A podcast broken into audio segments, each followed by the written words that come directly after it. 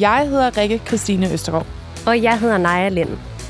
Og dette er tredje episode af podcasten Den Utålmodige Feminist med udgangspunkt i vores bog af samme navn. For 5 år siden begav vi os ud på en personlig rejse for at finde ud af, om køn stadig betyder noget i dagens Danmark. Og på vejen udviklede vi os til full-blown utålmodige feminister. Det blev til podcasten Karrierekvinder, og i 2022 udkom vores bog Den Utålmodige Feminist.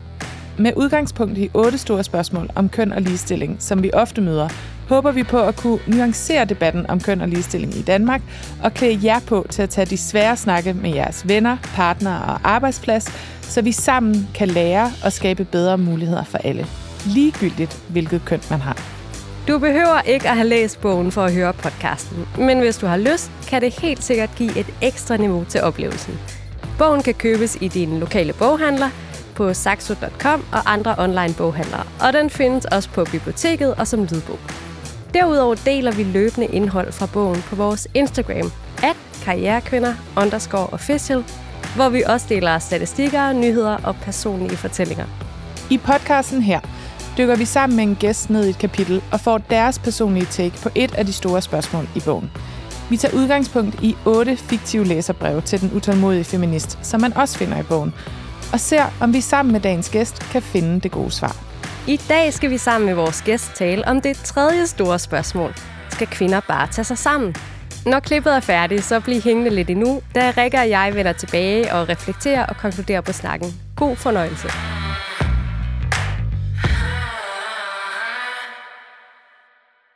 Vi har været ret spændte og lidt nervøse for det her afsnit, faktisk. Fordi vi skal nemlig tale med en af Danmarks dygtigste journalister. Ah, okay. Nu er det mig, der bliver nervøs.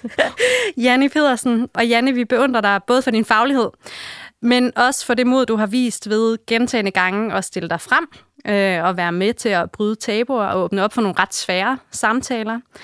Her tænker vi særligt på dokumentaren Me Too, sexisme bag skærmen, men også på de ærlige interviews, du har givet efterfølgende, og de ting, du deler via Instagram, men faktisk også de ting, du deler på live-tv, når du for eksempel læser højt af nogle af de kommentarer, du modtager, som går på udseende. Så først og fremmest tak for det. Ja, og derfor så glæder vi os også til sammen med dig at dykke ned i samtalen om, hvorvidt kvinder bare skal tage sig sammen. Eller om der måske er nogle strukturer og nogle dynamikker, der kan være særligt udfordrende og ekskluderende for kvinder, der ligesom blander sig i samfundsdebatten og så også blander sig i magten. Mm-hmm. Så hvis vi lige lægger ud her med første spørgsmål, Janni. Skal kvinderne bare tage sig sammen? Nej. Nej. Vi skal simpelthen tale om det, og vi skal blive ved med at tale om det, og vi skal også tale åbent om det. Jeg tror, at jeg er en del af den generation, som synes, at vi måske bare skulle tage os sammen. Min mor og far blev skilt, da jeg var 8 år, og så skulle min mor skynde sig at tage en uddannelse, så hun tog sådan en HF og skyndte sig at tage en læreruddannelse bagefter. Og så var hun jo også enormt aktiv i påskebevægelsen og fredsbevægelsen og kvindebevægelsen. Og der var, hun havde 2 forskellige basisgrupper. Og jeg tror måske, jeg blev sådan lidt, hold da op, alt det der hønsestrik. Og der var også medopskrifter indimellem og femølejre med hængepatter og fællesbad på den røde højskole og sådan noget. Så jeg tror i virkeligheden, jeg havde det sådan lidt, jeg står selvfølgelig på skuldrene af dem, og det har jeg fundet ud af endnu, men jeg tror bare mere, jeg havde det sådan, nu skal jeg bare selv ud og gøre det. Så jeg har aldrig rigtig tænkt, klassekamp, fordi det kommer jeg fra, og har tænkt i min journalistik, og sådan tror jeg, mange journalister har det, at man vil gerne tale den lille kvinde eller lille mands sag, fordi de ikke selv har en platform. Men i forhold til køn og uligevægt, det har jeg aldrig rigtig taget ind. Jeg har bare prøvet at gøre mig dygtig. Og så har jeg egentlig lukket øjnene for, hvor jeg selv lå i forhold til mænd og kvinder på den arbejdsplads, jeg var. Fordi jeg har bare prøvet at gøre mig så dygtig, at de ikke kunne komme udenom mig. Som en af mine chefer sagde, da hun stoppede på TV2, der er ikke noget, der er blevet givet til dig. Du har kæmpet dig til det hele, og det har jeg det enormt godt med. Men jeg tænker også, at hvis jeg havde været lidt mere bevidst om, hvor stor forskel der var også på at være mandlig og kvindelig journalist, også på TV2 Nyhederne i mediebranchen, så havde jeg måske haft en lidt lettere gang. Det er jo det perfekte link til det brev, vi har med den utålmodige feminist, og som også er det, der ligesom starter det kapitel, som vi skal tale om i dag. Det er brevet fra den stærke kvinde. Kære utålmodige feminist, jeg er en af de kvinder, der har det bedst med mænd. Jeg har flere drengevenner og arbejder faktisk bedst med mandlige kollegaer. Jeg tror, de ser mig som en af gutterne. Jeg har altid været en drengepige. Jeg er en stærk forhandler, og jeg siger tingene lige ud. Når kvinder brokker sig over, at de ikke bliver for fremmed eller for højere løn, tænker jeg ofte, at det måske er, fordi de bare ikke er gode nok, eller ikke er villige til at tage kampen. Hvis kvinder er villige til at arbejde hårdt, kan de opnå, hvad de vil, ligesom mænd kan. I Danmark er vi ligestillede. Vi har haft 2 kvindelige statsminister. På mit studie var der nærmest udelukkende kvinder. Og jeg vil faktisk våge at påstå, at kvinder har meget mere magt nu om dage end mænd. Tænk bare på, hvem der bestemmer i hjemmet. Jeg synes, det er skadeligt for kvinder, at vi bliver ved med, at italesætte os selv som ofre. Hvordan skal andre stoppe med at se os som ofre, hvis vi siger, at vi bliver undertrykt? Jeg har aldrig oplevet at blive behandlet anderledes, fordi jeg er en kvinde. Eller fået at vide, at jeg skulle gøre noget anderledes på grund af mit køn. Aldrig. Det foregår oppe i hovedet på folk. Og det foregår især i hovedet på kvinder. Måske skal kvinder bare tage sig sammen. Hilsen, den stærke kvinde. Ja, og når man så læser svaret, for det må jeg sige, nu har jeg læst jeres bog, det meste af den. Og jeg kunne godt være den, der skriver alt det. Nå, jamen skal man ikke bare tage sig sammen, og hvis hun er dygtig nok, så skal hun nok blive set, og sådan noget, ikke? Og så læser jeg jeres svar, og så er jeg sådan, nå jeg er for fanden. Jeg har jo selv stået der og sagt, jamen jeg bliver vel set, hvis jeg er dygtig nok. Og det er jo virkelig noget, vi kan genkende. Altså vi startede jo også for 5 år siden med at gå ud og sige, vi sagde faktisk helt konkret, bare rolig. Vi er ikke feminister, som om det ligesom var et kompliment for os selv. Og vi sagde også, vi har aldrig prøvet at blive forskelsbehandlet, fordi vi har bryster og fordi vi går med makeup. Og så har vi jo alligevel været på en rejse de sidste 5 år. Det tror jeg, der er rigtig mange, både kvinder og mænd, som har over de seneste år. Og tydeligvis også dig, Janni. Så nu, når du så kigger tilbage, og måske ikke længere er den rene version af hende, der skrev brevet... Kan du så se, at du er blevet forskelsbehandlet, fordi du er kvinde? Ja, fordi jeg har jo ligget væsentligt under løn, eller væsentligt under gennemsnittet i forhold til de mænd, som jeg reelt kunne sammenligne mig med. Jeg har haft sådan en... Jeg var 19 reporter i rigtig mange år, så jeg var jo den, der var ude at lave interview og klippe indslag, som så blev præsenteret af en studievært i Odense. Så jeg kan huske på et tidspunkt, hvor... Jeg var bare glad. Jeg var bare glad for at være på TV2 Nyhederne. Og jeg kommer fra sådan en lille landsby lidt uden for Slagelse, og det stod jo ikke skrevet nogen steder, at jeg skulle blive ansat på Danmarks største nyhedsmedie. Så jeg tror bare, jeg havde sådan en ydmyghed over i virkeligheden at få lov til at være der, få lov til at speak indslag med, man kunne høre min stemme i 19-nyhederne, det var fuldstændig crazy. Gå op og ned ad midtergangen og møde Per Christiansen og Jess og Jens Gorebo. Altså, det var sådan fuldstændig. Så jeg tror, jeg havde sådan en stor ydmyghed. Og derfor så var jeg ikke bevidst om, hvor dygtig jeg reelt var i forhold til, hvad jeg fik i løn. Jeg kan huske en af mine kollegaer, det var Ole Krohn, som nu er vores finansekspert og arbejdsmarkedsekspert og overenskomstekspert på TV2. Han sagde engang, inden han skulle ind til lønforhandling, så siger han til mig, jamen Janni, det jeg gør, det er, at jeg printer, hvor mange topindslag jeg har lavet. I vores univers, der skal man helst ligge i toppen, når man er benhård nyhedsjournalist, så man skal helst være en af de der første 3 nyhedshistorier, der kommer, ikke? Og så var sådan, nå, gør du det? Hvorfor det? Jamen, altså, det er jo der, det hele ligger. Det er der, historien skal skæres. Det er det, der er vores ansigt udad til. Det er det, vi åbner på, ikke? Og jeg var også god til at lave de små indslag, som handlede om at komme godt ud af 19-nyhederne, og vi er alle sammen alligevel, og der er sammenhængskraft. Det kunne jeg også godt lide at lave, men så blev jeg bare mere og mere den, der lavede tophistorie, mere og mere krimi. Og der kan jeg huske, og så satte jeg mig ned, og så havde han kigget på, hvor mange 19 topindslag han havde lavet, og dem gik han så ind til chefen og sagde, prøv at høre det her, og derfor skal jeg have 1.500 i lønforhøjelse, eller hvad man nu forhandlede om på det tidspunkt. Og der kan jeg huske, at jeg tænkte, wow, kan man det? Og så satte jeg mig ned og gjorde det, og så havde jeg jo lavet væsentligt flere topindslag end ham. Men i mit univers havde jeg slet ikke tænkt på, at det var en værdi. Det var jeg slet ikke bevidst om. Så jeg kendte ikke koden for, hvad kan give en lønforhøjelse. Der begyndte jeg så at blive bevidst om det. Der er også noget af det, som vi selv har sagt i i starten af podcasten særligt, det var, at vi havde sådan en forestilling om, at når men vores køn, det er noget, vi ligger ude foran døren, og så træder vi ind på arbejdspladsen. Og så er vi her ligesom objektive og neutrale alle sammen. Og der er vi særligt ligesom med arbejdet med karrierekvinder, men virkelig blevet opmærksom på, hvor er det, det spiller ind? Er det noget, du også kan genkende for din karriererejse? Altså, hvordan ligesom dit køn, hvordan har du det med i dag? Er der sket en forandring der? Ja, altså på det helt personlige plan, min mand og jeg lærte hinanden at kende på journalisterhøjskolen, og Kim, hvor jeg havde været i praktik, han er 13 år ældre end mig, og er sådan en besserwisser-type. Og han blev ansat på Politikken, og var der i praktik, og blev så ansat på Politikken lige da han var færdig. Og da vi så får Nanna, vores datter, der er det fuldstændig... Jeg var i praktik på det tidspunkt, og hvis vi ligesom skulle have økonomien til at hænge sammen, så var det jo alt andet lige nemmere, at han ligesom fortsatte, og jeg tog den barsel, der var. Det er jeg også enormt glad for i dag, for jeg fik 10 måneder med hende, og har desværre ikke været begunstiget af at få flere børn, så det er jeg enormt glad for. Men der var jo også noget økonomisk, at det var ham, der tjente pengene, fordi han var fastansat på Politikken, og jeg var praktikant og 13 år yngre. Ikke? I kan godt se, hvordan det kan se ud.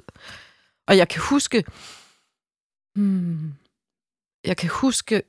da jeg gik ind til en lønsamtale, da jeg lavede morgennyhederne sammen med Lasse Sjørslev, hvor vi begge to var blevet tilbudt job et andet sted, og så kunne vi lige få den der ordentlige klasse penge, ikke? Fordi ellers så var vi smuttet. Og der kan jeg huske inde i min mave, det der med at tjene flere penge end Kim. Altså det gjorde simpelthen noget ved mig. Det gjorde også... Altså det gjorde noget, jeg ved ikke, om det gjorde noget ved vores ægteskab, men det gav mig et eller andet i forhold til, jeg tjener flere penge end dig, så nu må du fandme holde din kæft. Altså det gjorde simpelthen noget, når vi diskuterede. Jeg fik en anden ro i maven på en eller anden måde, og det lyder fuldstændig vanvittigt, men det gjorde simpelthen noget. Hvordan tror du, han havde det med det? Jeg tror, han var fuldstændig ligeglad. Jeg tror bare, han synes, det var fedt, jeg tjente flere penge, fordi jeg arbejdede så meget. Men det gjorde simpelthen noget for mig. Et eller andet ubevidst i maven, som gjorde, at jeg synes, jeg stod bedre.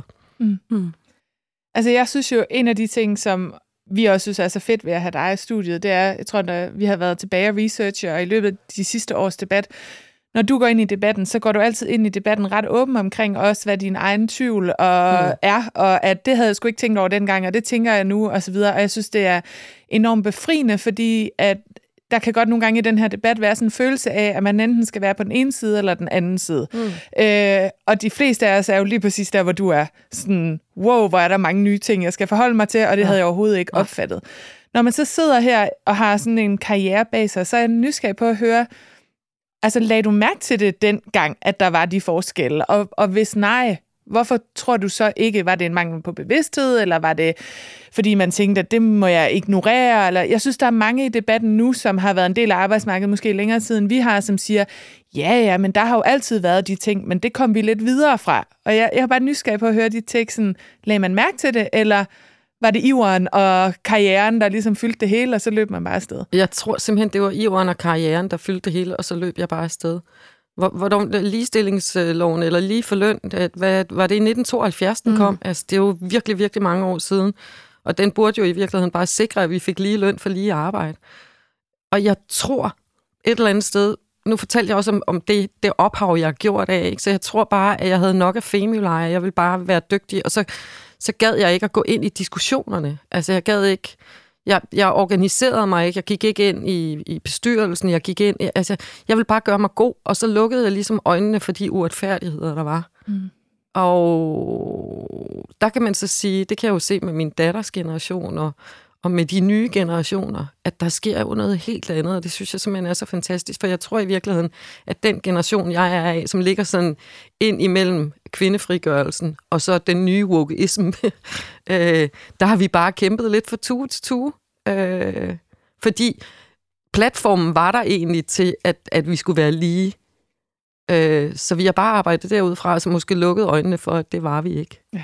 Og jeg tror virkelig, der er en generationsting der sker. Altså, jeg tror tit, så kan man godt tale om, også i sådan, politiske holdninger, at børn altid får den modsatte holdning af deres forældre, fordi så har de ligesom noget skændens om. Jeg tror også nogle gange, det faktisk eksisterer i den her debat, og derfor vi også altid ret modstander af den der, det argument, som mange kommer med, som er, at nu sker det ligesom af sig selv med tiden. Fordi der har været perioder før, hvor det skete, og vi havde ligesom rødstrømperne, og før det var der også nogen, som kæmpede for nogle andre rettigheder. Og så kommer der nemlig den næste generation, og det er jo ikke deres skyld, men de kommer jo ind i en verden, som så er anderledes end den, som generationen før, og så agerer de derefter. Vi er jo vokset op i altså 90'er, lyserød, mikrobølgeovn og barbier, og bare alt, hvad du kunne få, det skal du have-agtigt. Og det har jo virkelig også påvirket os, kan vi godt mærke, når vi kigger på dem, som er været 10-15 år yngre end os, så er de allerede langt mere fremme i den her debat, end vi måske endda er i dag. Lige præcis, men jeg tror også, at altså for mig handler det jo også om, at jeg kommer fra en familie, hvor pengene har været ganske, ganske små, ikke? Altså, der var ikke særlig mange penge, vi skulle selv lave mad, fordi min mor, når hun ikke var på lærerseminariet, så arbejdede hun om natten for at tjene penge, ikke? Så jeg tror jo også, at jeg måske ubevidst har haft det med mig, så jeg skulle hive en ordentlig løn ind, og jeg skulle gøre mig dygtig på arbejde. Altså, jeg tror, det ubevidst har ligget. Nu lader jeg være med at larme for meget i forhold til kvindekamp, fordi der er blevet givet mig noget virkelig, virkelig fint, og det må jeg kæmpe for. Og så kæmper jeg for at blive så dygtig som overhovedet muligt, ikke for at sørge for, at der er ligeløn og retfærdighed på min arbejdsplads. Jeg tror simpelthen, det er derfor. Og så kan man jo så sige, i hvert fald, jeg er så også lige ældre end jer. Jeg er 54, ikke? Så jeg var ung i 80'erne, hvor der var kartoffelkurv, og hvor folk gik rabundus, altså landmænd, naboer, som på grund af kartoffelkurven simpelthen knækkede halsen, ikke? Så jeg har set, det gør vi en familie, når man ikke har nogen penge, og når det hele rabler. Og der tror jeg måske bare, at jeg måske ubevidst har haft det med mig, så jeg bare har tænkt, jeg skal få den her familie til at hænge sammen. Og så gør jeg det. Det er der, min snude i sporet ligger. Og så kan man sige, min datter er jo begunstiget af forældre, som har en god platform og en god økonomi, så hun kan gå ud og larme og skralde, ikke? Mm. Og hvis vi sådan lidt fortsætter i det spor, fordi netop det her med, at man bare sådan kæmper kampen, ikke? Og der ikke lige er mulighed eller sådan fokus for de andre ting, er også noget af det, som den stærke kvinde egentlig nævner i sit læserbrev. Ja. Altså hun nævner det her med, at hun er en af gutterne. Mm. Og noget af det, der er ret interessant, som vi også har bidt mærke i, det er, at når vi har interviewet kvinder, som er på topposter i Danmark, altså direktører i nogle af de største virksomheder, så har de sådan en fortælling, der går igen, og det er, jamen, jeg var en drengepige. Mm. Og de her kvinder, de har også på mange måder klaret det til trods, kan man sige, fordi at hvis vi kigger på de 1000 største danske virksomheder, så har vi altså kun 8% kvinder på topposterne. Ja. Så de har virkelig klaret det til trods. Og jeg tror, trods af, at de gerne vil. På trods af, at de gerne vil. Og så det her med, at de siger, når jeg er en drengepige, tolker jeg også meget som et udtryk for, at de har behov for at passe ind i den her ellers ret sådan homogene flok, den her kultur, der allerede eksisterer af mandlige direktører og bestyrelsesmænd. Men det er også netop lidt trist, at man så skal være en drengepige for at klare det helt til toppen. Ja. Er du en drengepige, Janni? Ja, det er jeg. Ja. Ja. Jeg spillede fodbold og legede med drengene over på gården, og jeg skulle hedde Jens. Og ja. Er det derfor, du har klaret den til? Nej, det tror jeg ikke. Nej, det tror jeg ikke. Men jeg er meget god til sådan at drible ind, og jeg er meget beskidt i mit sprog, når jeg er sammen med sådan en mandegruppe. Det tror jeg også, altså med det fag, jeg har valgt, jeg har jo dækket krimi i rigtig, rigtig mange år, og der bliver man nødt til at have sådan en eller anden toughness for at kunne begå sig, og have været på Station 2 i rigtig mange år. Der røg jeg jo ligesom bare ind i det der limbo, hvor man talte rimelig hårdt i virkeligheden, og havde jo ikke rigtig øje for, at der kunne komme praktikanter, som havde en anden skrøbelighed, og måske ikke synes, at det var så fedt, at vi kommunikerede på den måde. Så det er jo sådan noget, jeg har fået i hovedet efterfølgende. Jeg kan huske, jeg kommer så med en indrømmelse for i forbindelse med sexisme bag skærmen, og efterfølgende har jeg jo selvfølgelig været meget i kontakt med en af dem, der spiller en stor rolle, Therese Philipsen, som var praktikant på Station 2, da jeg var ansat der. Hun fortæller så, at hun kommer ind i en elevator med mig og en anden kollega på Station 2, og så taler vi om en eller anden kvinde, og så siger jeg, at jeg er sød pige, nem at trænge op i. Og hun står der som sådan, og det er jo en joke. Altså, det er jo en joke, sådan, ha, ha, ha. Jeg kunne sikkert også have lavet den samme om en eller anden mand, altså, eller, det ved jeg ikke. Men det var sådan det var måden, vi sådan kommunikerede på Station 2, ikke? Og så vidste man godt, hvad det var for en pige, man havde været ude og interviewe. Og det her, det er jo sådan noget... ikke varmemestersnak. Det her, det er jo sådan noget værkstedssnak. Når man kommer hjem og har interviewet en kilde, så kan man ligesom komme af med sin... Når man så siger det sådan, eller man siger, der var platter på væggen, så ved alle godt, hvilket hjem man har været ude i. Og der er selvfølgelig en vis råhed i sådan en samtale, når man kommer hjem, fordi man bliver påvirket af de mennesker, man er ude at besøge. Og nej, det er nok ikke særlig godt, at man er flue på væggen, som ser nogle gange, når vi debriefer. Og da hun fortalte mig, at jeg havde sagt det, så tænkte jeg, ej, det er simpelthen ikke rigtigt. Sagde jeg det? Sagde jeg virkelig det? Altså, hvor nedværdigende og kvindenedsættende er det? Og tænk, at jeg har stået og talt sådan om en anden kvinde. Det blev jeg virkelig ked af det, da hun sagde det. Så jeg kan også mærke, at jeg bliver ked af det nu, over at jeg har talt på den måde. Så ja, det var nemt for mig at hoppe ind i den der jargon. Og jeg tænkte simpelthen ikke over det. Og jeg ved godt, det er noget andet end de bonede gunde for de 8% kvinder, som måske siger, at de var drenge. Men jeg gjorde det samme. Jeg røg ind i den måde at kommunikere på. Og jeg var stærk nok til at sige, hvorfor taler vi sådan? Hvorfor gør vi det? Men jeg gjorde det ikke. Jeg synes jo aldrig, man skal... Og tak for at dele det, fordi jeg tror nemlig lige præcis det der med at turde dele de der ting, hvor man godt ved, at... Jeg ved ikke hvorfor, men jeg ved godt, jeg gjorde det, og det er svært og forvirrende. Det, jeg synes er... Altså, man skal huske, det er jo også, at kultur er jo enormt stærke, at man kan jo, som du siger, jeg ved ikke, hvorfor jeg sagde det, og jeg er chokeret over, at jeg sagde det. Men det der med, hvis man ligesom er en del af det, og det går jo helt tilbage fra vores barndom i børnehave og skolerne, og når man er ude at lege, og hvis man selv bliver lidt mobbet, så kan man også altid mobbe de andre, og så er der nok ikke nogen, der lægger mærke til en. Det er jo noget, vi alle sammen på en eller anden måde har gjort, i et eller andet sammenhæng. Og på en eller anden måde, så er der noget befriende i, selvom det aldrig gør det okay, at man har gjort det. Der er et eller andet befriende i at tale om det. Der er ikke noget spørgsmål i det. Det er bare sådan en, jeg kunne bare mærke, at mine egne skuldre kom ned og sådan til, jeg har nok også sagt nogle grimme ting om folk, kvinder og mænd og alle mulige andre i løbet af mit liv. Eller det ved jeg har. Det er også for at tale ind i det der, hvad det er for en kappe, man påtager sig, når man går ind i miljøer, hvor man ligesom skal slå til. Ja. og det gjorde jeg så. Men ja, og jeg tror, at der er jo også noget, altså kultur er jo, man siger, når vi er medarbejdere på en arbejdsplads, i en organisation, i en virksomhed, så bliver vi jo også en del af den kultur, der er. Og nogle gange så indlejer den sig sådan langsomt og over tid. Plus vi ser, hvad der ligesom bliver belønnet, og hvad man kommer frem på. Og det er jo også derfor, at det kan være så svært, når man står midt i det. Og finde ud af, hvor går grænserne henne, før der så er nogen, der rent faktisk begynder at italesætte det. Ja, for jeg har befundet mig godt på TV2. Altså, jeg har haft det virkelig, virkelig godt på TV2 Nyhederne. Jeg kan godt lide den rå jargon. Jeg kan godt lide, at der bliver diskuteret historier, og vi kæfter op, og vi råber. Og... Altså, det har jeg altid befundet mig vel med. Jeg har også godt kunne lide festerne, hvor vi har haft det. Jeg tror, folk har sådan et eller andet indtryk af, at folk lå knaldet i alle hjørnerne. Det gjorde vi ikke. Der var faglige diskussioner, der var øl, og der var... Men jeg må jo også være opmærksom på, at det var ikke alle, der befandt sig godt i det. Så det, at jeg befandt mig godt i det og syntes, at det var sjovt, det betyder jo ikke, der var jo nogen, der slog sig på det. Og det var jeg ikke bevidst om dengang. Så også, hvis man ligesom skulle sige, er det så bare kvinderne, der skal tage sig sammen for at passe ind i den her kultur, der er? Hvad vil du svare der? Altså heldigvis er TV2 i gang med sådan en stor kulturarbejde, hvor det ikke kun handler om sexisme, men også, hvordan kommunikerer vi med hinanden? Også fordi... Hvis vi kun skal være sådan nogle hårde typer, der skal sidde og berette, hvad det er, der sker i Danmark og udlandet, så kommer der jo et filter ned over det, som jo kun taler ud fra den måde, vi er sammensat på. Så det er jo bedre, at vi også viser en ydmyghed, eller ikke ydmyghed, men at vi har flere forskellige typer med, som også skal fortælle om, hvordan de har det. Jeg ved ikke, jeg kan i hvert fald bare godt lide, at der er blevet åbnet for en snak, som gør, at folk ikke føler sig kyset, og at det forhåbentlig også giver udtryk i den journalistik, vi laver.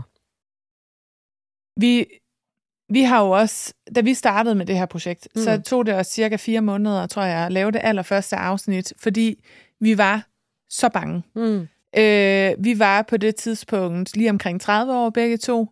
Naja havde været selvstændig i nogle år. Jeg var på vej op ad en karrierestige og tænkte, Måske også sådan lidt oplæst om, hvad vi kunne udrette med vores podcast, men hvis vi udgiver den her podcast, så kommer der hadebreve og trusler, og vores chefer kommer, eller min chef kommer til, og jeg får aldrig nogle nye kunder. Nej, du får aldrig nogle nye kunder. Min arbejdsplads vil ikke få frem mig, fordi jeg er sådan en, der kæfter op, og vi var så bange. Så fuldstændig rædselslagen. Nu har vi gjort det i 6 år. Vi har også modtaget lidt. Vi har nogle sure mænd på Instagram, som godt kan lide at liste en masse modargumenter op. Vi har også haft en enkelt stønner i røret. Faktisk første gang, vi var i fjernsynet på TV2, var vi sådan, hold da op, så skete det. Ja, dick pics, har I fået det? Hvad siger du? Har I fået dick pics? Nej, okay. Nej, stønnerne er faktisk toppen af poppen for os. Men vi ved, at vi har også kun været i tv en gang. Du har prøvet det mange gange, og også med de konsekvenser, som der kommer af det, for der er jo noget omkring den måde, vi taler om kvinder, lige meget om hvad de siger om kønsdebatten og så videre, det øjeblik, de toner frem. Har du lyst til at fortælle lidt om den oplevelse af at være, hvad det er, du modtager? Ja, hvis jeg lige skal blive i det spor, som I taler ud fra, så havde jeg jo selvfølgelig også mange tanker i forbindelse med sexisme bag skærm, om jeg skulle stille mig frem. Jeg tror, jeg var den første, der sagde ja til at være med i den oprindelige dokumentar, og sagde så, at de skulle finde mindst 5 andre kvinder, som gik på med ansigt, ellers ville jeg ikke være med, for jeg vidste godt, jeg ville ikke stå alene. Jeg kunne også se tabloidpressen, kendt studievært, de blablabla. Jeg skulle stå på skuldrene af nogle andre, jeg ville simpelthen ikke stå alene. Og jeg tænkte jo også meget over, hvad kommer det her til at gøre ved mig? Jeg vidste, at jeg skulle på Godaften på det tidspunkt. Betyder det noget, at jeg går ud i en så kontroversiel sag i forhold til sådan et program som Godaften, der er sådan et aktualitet- og underholdningsprogram, der kommer ind i folks stuer på et tidspunkt, hvor de er kommet hjem fra arbejde. De skal være i godt selskab, de skal godt kunne lide os. Og når jeg så går ud og bliver markant på noget, der er så kontroversielt lige nu, betyder det så, at jeg har afsat mig selv i fremtiden? Det tænkte jeg virkelig, virkelig meget over. Og så må jeg også sige, igennem hele mit virke som studievært, jeg har været studievært siden News begyndte den 1. december 2006, og det er alligevel ved at være nogle år, der har været sådan meget bevidst om ikke at støje i mit udtryk, ikke at have for flagrende tøj på, ikke at have for store ørering. Altså, jeg var meget bevidst om det der med, at det skal være budskabet. Ikke, at jeg har et budskab, men min journalistik, måden at spørge på. Så der er ikke andet, der skal flagre. Og når jeg så går ud og bliver markant i forhold til den dagsorden, hvad kommer det så til at betyde? Og ja, jeg har fået selvfølgelig har jeg fået mange reaktioner fra folk, som har været rasende, og også nogen, der er blevet meldt til politiet. Men heldigvis så for hver grim, der er kommet, så er der jo kommet 10 rigtig, rigtig fine, også fra den yngre generation, som jo takker os for at stå frem. Så det har betydet utrolig meget. Og i forhold til sådan måden, vi kommunikerer på, der må jeg jo bare konstatere, at Lasse Sjørslev og jeg har været tv-marker 10 år sammen nu, den her måned.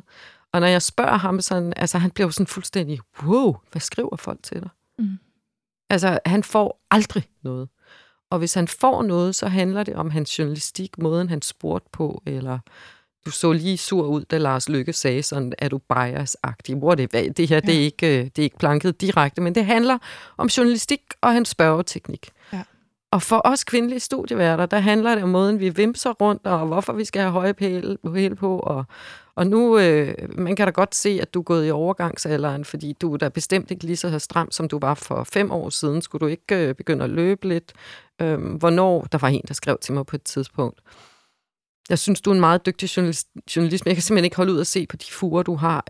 Jeg har sådan nogle meget markante rynker lige her ved munden. Det lytterne ikke kan se, det er, at jeg sidder og peger. Jeg har også en heroppe i panden. Jeg kan ikke holde ud at se på dig. Så det, jeg gør, når du er i fjernsynet, det er, at jeg skruer op for lyden, men jeg lader være med at kigge, så jeg gider du ikke få noget Botox, sådan, så jeg kan få billede og lyd til at hænge sammen. Det var godt nok voldsomt. Jeg får også nogle nu må du da stoppe, TV2 har der kønner og studieværter end dig. Og når jeg så går ind og tjekker kvinden, så er det en veluddannet kvinde, ikke? Og så tænker jeg, altså, jeg sidder jo ikke der, fordi vi sidder der ikke, fordi vi skal være kønne. Vi sidder der, fordi vi forhåbentlig er gode til at stille spørgsmål og være kritiske og være fødselshjælpere, når folk har det svært, så de kan blive den bedste version af dem selv. Altså alt det. Men jeg bliver vurderet på måden, jeg ser ud på. Lasse bliver vurderet for sin journalistik. Hvordan håndterer man det? Altså, jeg synes faktisk, det er virkelig voldsomt at høre. Og tænker, hvis der var nogen, der talte sådan til mig. Mm. Altså, det, jeg ville slet ikke vide, hvordan jeg skulle... Hvordan opretholder man det professionelle ydre og sine evner og går på hver dag og er glad for sit job, når man samtidig ved, at man får den reaktion? Jamen, nogle gange er jeg blevet påvirket. Jeg husker en af de første, jeg fik lige da jeg var startet på News, og der var vi jo lidt en niche-kanal, så der var ikke så mange seere, så vi var egentlig ikke vant til at få så meget ind. Der var så en, der skrev til mig en aften, at han håbede... Hvad var det, han skrev? Det må være ligesom dig, du må være den dårligst betalte studievært, ligesom de grimme luder heller ikke får særlig mange penge. Men jeg håber, at du har en mand, der gider at knippe dig, fordi der er vel ikke andre, der gider at knippe dig, sådan som du ser ud. Så var der så en, det var inde på TV2's kommentarfelt, det blev så heldigvis slettet senere, så var der en, der skrev, jeg gider godt at knippe hende, jeg tænker ikke, der er andre, så jeg kan få hende billigt. Altså sådan noget, der kunne jeg mærke, der blev jeg simpelthen så ked af det. Altså virkelig ked af det, det synes jeg. Også fordi... Jeg havde måske lige siddet og lavet et eller andet interview om finansloven, eller et eller andet retspolitisk tvist, eller noget om dagpenge, eller bistandshjælp, overførselsindkomster med en eller anden social overfører. Ikke? Altså, jeg har jo siddet og været faglig. Og så den tanke om, at der så sidder to kældermennesker, og ikke hører, hvad der bliver sagt, men kun forholder sig til, om de gider at knippe mig eller ej. Altså, det var bare sådan... Det var simpelthen så klamt, ikke? Mm. Så kan jeg huske, mens Lasse og jeg sad og lavede morgennyhederne på TV2 News, der var så en mand, der skrev til mig hver morgen på min e-mail. Åh nej, det er dig igen, så slukker jeg. Og han skrev, og han blev ved, og han blev ved. Det var hver morgen, ikke? Og så skrev jeg så til ham på et tidspunkt, nu bliver du simpelthen nødt til at stoppe, fordi jeg kan mærke, at det påvirker mig. Og så må du hoppe over og se Godmorgen Danmark, og så slukke, når der kommer nyhederne ind imellem. Fordi det her, det påvirker mig. Så stoppede han så. Da jeg så startede på Godmorgen og Godaften, så begyndte han at skrive igen. Og så skrev jeg så ude i det offentlige, hvor han havde skrevet et eller andet om mig, om han ikke gerne ville stoppe. Altså, nu skulle vi i gang med den her gamle traver igen. Og så skrev jeg tror, jeg har fået noget mere hård hud siden. Du skrev til mig kontinuerligt, men jeg kan ikke forstå, hvorfor du synes, jeg er sådan en ubehagelig menneske. Jeg har været inde og kigge på din Facebook. Du er bedstefar, ligesom mig. Jeg kan se, du bor i en by, som jeg kender rigtig godt. Jeg kender alle gaderne, har selv været der rigtig meget. Jeg har en hund. Jeg er rigtig god ved min datter, og jeg prøver bare at gøre mit arbejde. Jeg kan simpelthen ikke forstå, hvorfor du er sådan efter mig. Og så skrev han simpelthen tilbage, nej, men han havde også haft en svær tid i sit liv, og det gik så ud over mig, fordi jeg var en markant kvinde, og så tænkte han, at jeg godt kunne, men nu vil han gerne stoppe. Så nogle gange, altså... Altså, jeg havde ikke lyst til at vise den skrøbelighed over for ham, men jeg tror så også, nu har jeg været i faget i så mange år, så jeg kan faktisk godt vise lidt skrøbelighed, uden at jeg tager det hele med hjem. Og så stoppede han faktisk, og det ender jo med, at jeg får en lille historie om hans egen skrøbelighed. Mm. Og det synes jeg... Altså sådan noget med, vi gider ikke at knippe dig, du er for tynd, du er for gammel, du har for mange furer. Altså det gider jeg ikke at gå ind på. Men hvis der er noget, hvis der er en lille gran af et eller andet, som handler om noget journalistisk. Altså jeg kan huske, der var en, der skrev, jeg lavede et eller andet interview med en case, der var svært. Måske var det noget med at miste en pårørende, eller jeg kan ikke huske, hvad det var. Men det var et eller andet, der var svært. Og så kan jeg huske, at der var en, der skrev til mig, hvad fanden har du gang i? Du sidder med sådan en historie, så sidder du og griner. Og du burde sendes af helvede til, og du har ingen empati, og jeg synes for øvrigt også, du er et tarveligt menneske, og ser ud af helvede til. Altså, der kom lige sådan en shitstorm efterfølgende, ikke?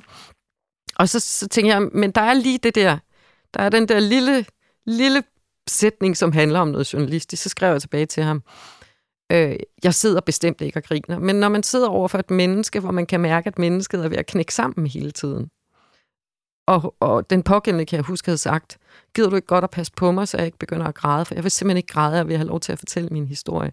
Og det, man jo kan gøre, sådan rent mimikmæssigt, det er jo, at når folk er lige ved at knække over, så kan man begynde at smile til dem.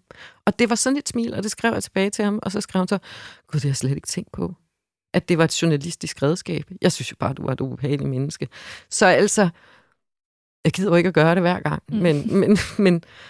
men det, der var også en kvinde, jeg skulle lave. Jeg har sådan et lidt nørdet program. Gud, I kan mærke, at jeg virkelig er kommet i gang. Nu skal jeg nok stoppe. Ej, men jeg har sådan et nørdet program på TV2 News, der hedder Bag forbrydelsen, som er sådan et krimi-retsprogram.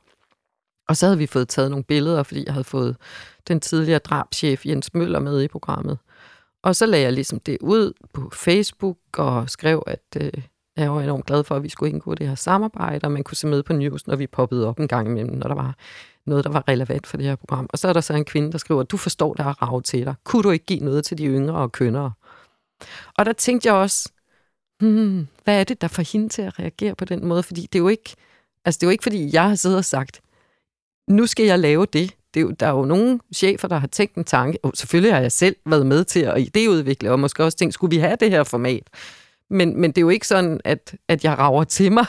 Det er jo fordi, at der sidder nogle chefer, som synes, at det er relevant, og at ja, jeg vil være en god vært på det her program. Ja. Ikke? Så hendes umiddelbare reaktion, det var, hun rager godt nok til sig, hende Janni, ikke? I stedet for at gå ind og kigge på mine kvalifikationer. Ja. Og det blev jeg sgu rasende over. Ja. Ja, jeg tænker også, altså, det rammer virkelig alt det, du fortæller. Også bare, fordi det kommer fra et meget sådan ærligt sted. Men hvis der er nogen derude, der sidder og lytter og tænker, at vi ikke har ligestilling i Danmark, så tænker jeg jo, det her virkelig er beviserne på, at det har vi ikke. Fordi når kvinder stiller sig frem i debatten, så får de bare nogle ret vilde reaktioner, som mænd ikke får. Og der er et eller andet, som åbenbart provokerer ved kvinder, der har et stærkt udtryk, eller har en holdning, eller bare udøver deres faglighed, og ligesom hviler i det. Og vi har også, altså der er rigtig mange undersøgelser, der viser, hvordan at kvinder bare bliver talt anderledes til og om. Under OL i 2020, der fandt man ud af, at 87% af alle digitale krænkelser var rettet mod kvindelige atleter. Ja. Og også det, du sidder og fortæller her, altså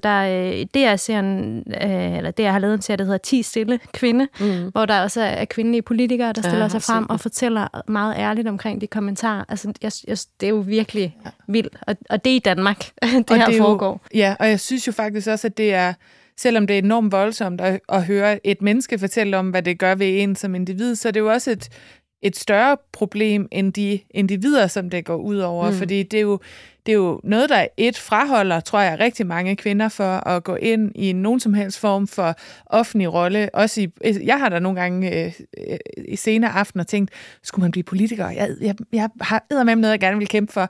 Og så tænker jeg, nej, den verden skal jeg ikke ind i, fordi det tror jeg ikke, jeg kan holde til. Nej. Og jeg kunne forestille mig, at der også er nogen, der tænker det samme om journalistik og lignende, alt, hvor du stiller dig frem. Så der er jo faktisk, nogle af de diversitetsproblemer kan jo også faktisk stamme fra, at vi er bange for at gå ind i nogle af de situationer. Og den anden ting, som jeg også synes er rigtig vigtigt, jeg tror også, vi har den med i bogen, er den her voldstrekant, som vi i hvert fald har talt meget om også på Instagram, at den måde, man taler til dig og til andre kvinder på, er jo i sig selv frygtelig, men det bygger også en kultur op omkring, at det er okay at behandle kvinder på den måde, som så betyder, at så er det også okay at rage på dem eller voldtage dem, og så er det også okay at i sidste ende at slå dem ihjel, fordi de er jo lidt mindre værd end alle os andre. Altså der er sådan en effekt, der ligesom bygger på og bygger på, og derfor er det bare så enormt...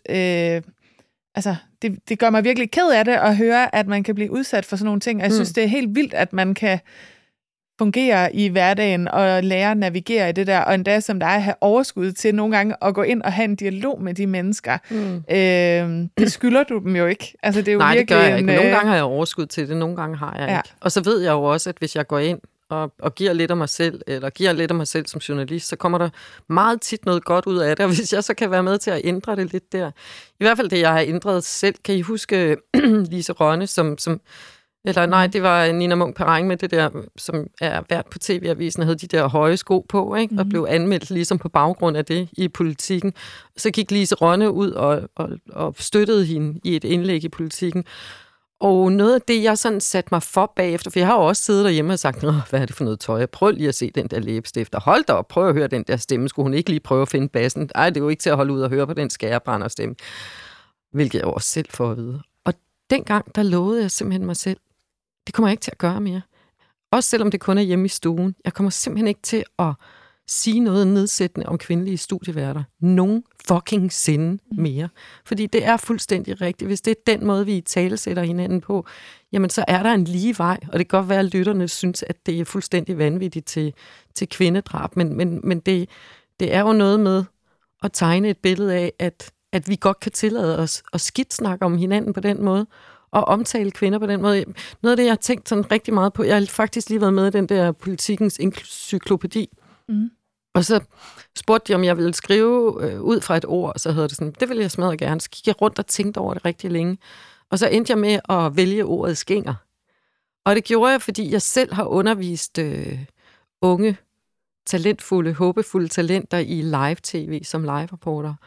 Og her for et stykke tid siden, så har jeg stået sådan, I skal finde bassen i jeres stemme, og jeres hår må ikke få flagre, og I må ikke have for blåt øjenskygge på. Altså ud fra den samme, som jeg selv, altså det, der må ikke være noget, der fylder, der må ikke være noget, der forstyrrer fra journalistikken, som vi på en eller anden måde skal formidle, vel? Så ud og stå med spredt ben, sådan find bassen i din stemme. Da jeg selv skulle speake, da jeg startede på nyhederne i 2001, der fandt jeg Gunilla Røger, lyttede alle hendes indslag igennem, for jeg synes, hun havde sådan en dyb, lækker stemme, ikke? Sådan en fyndig, lækker stemme. Og det har hun stadigvæk. Men den her unge journalist, som jeg så skulle træne i at være live-reporter, hun siger, hvorfor skal jeg finde bassen i min stemme? Altså, jeg taler sådan her. Og så jeg, ja, men det lyder lidt for skængert.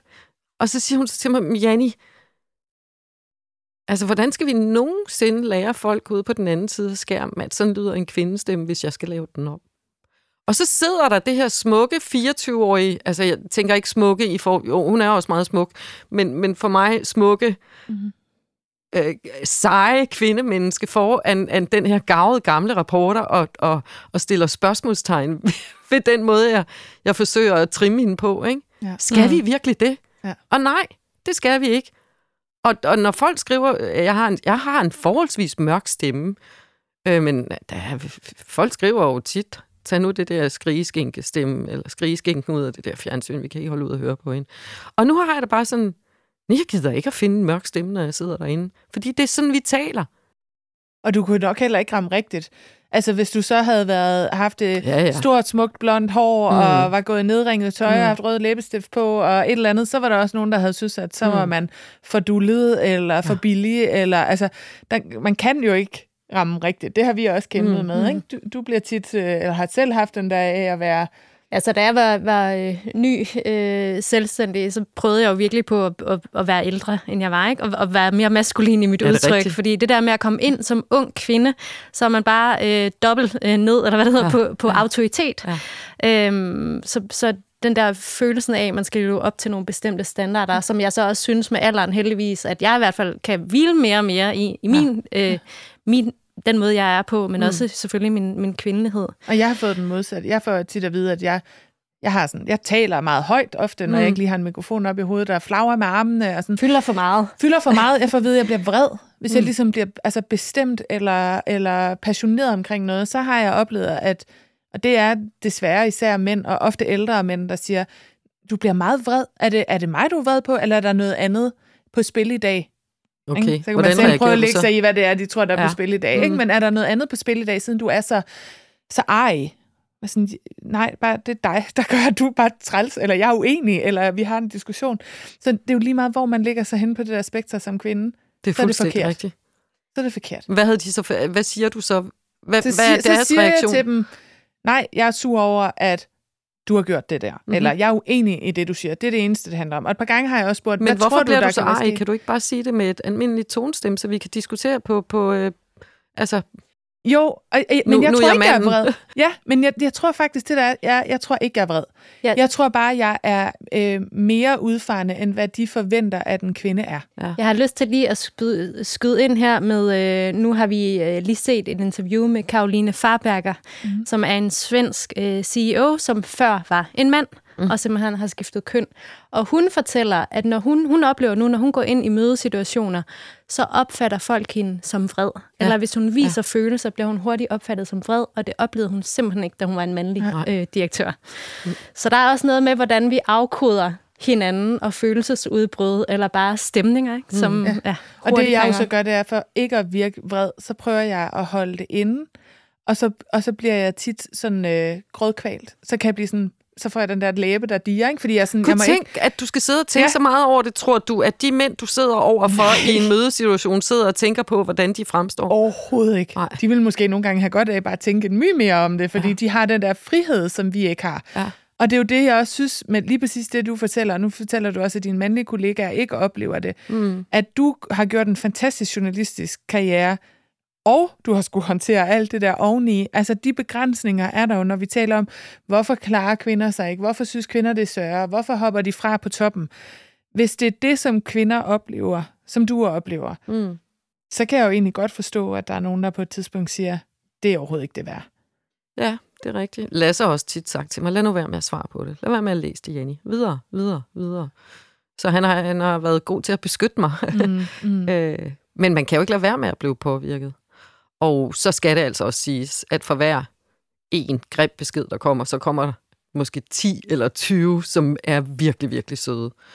Men jeg tror bare, at vores hjerner er indrettet, så det er negativt, vi tager med hjem, ikke? Men jeg må sige, det er ikke noget, der påvirker mig. Ikke så meget mere, som dengang jeg fik den første, hvor jeg virkelig blev ked af det. Jeg forundrer stadigvæk over menneskevæsenet, at man kan blive så rasende på et menneske, man ikke kender, som bare sidder der med fuldstændig ganske naturlige fuger i ansigtet, som jo ligesom vidner om, at der er et levet liv her. Det kan jeg forundres over. Og så bliver jeg bare lidt ked af det på menneskehedens vegne, men jeg tager det ikke ind mere.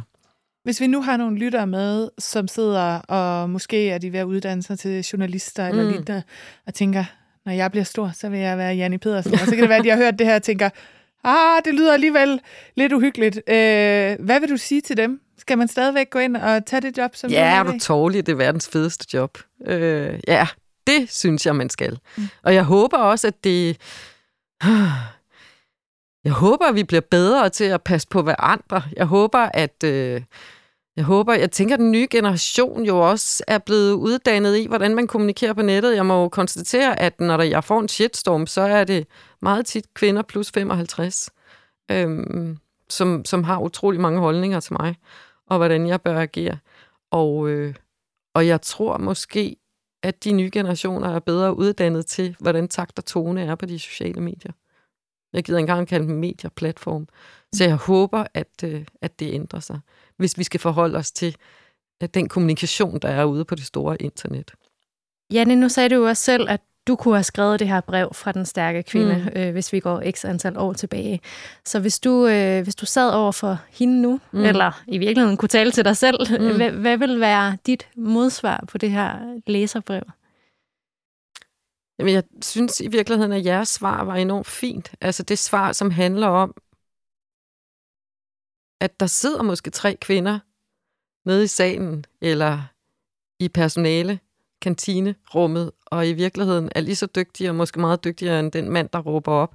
Man bliver bare nødt til at se dem, eller man bliver nødt til at sige, hvad er ansøgningsfristen? Hvornår kan man søge det her? Jeg forventer, at alle, som tænder bare 10% på, at I på en eller anden måde søger det. Altså, jeg synes, det var enormt fint, det der med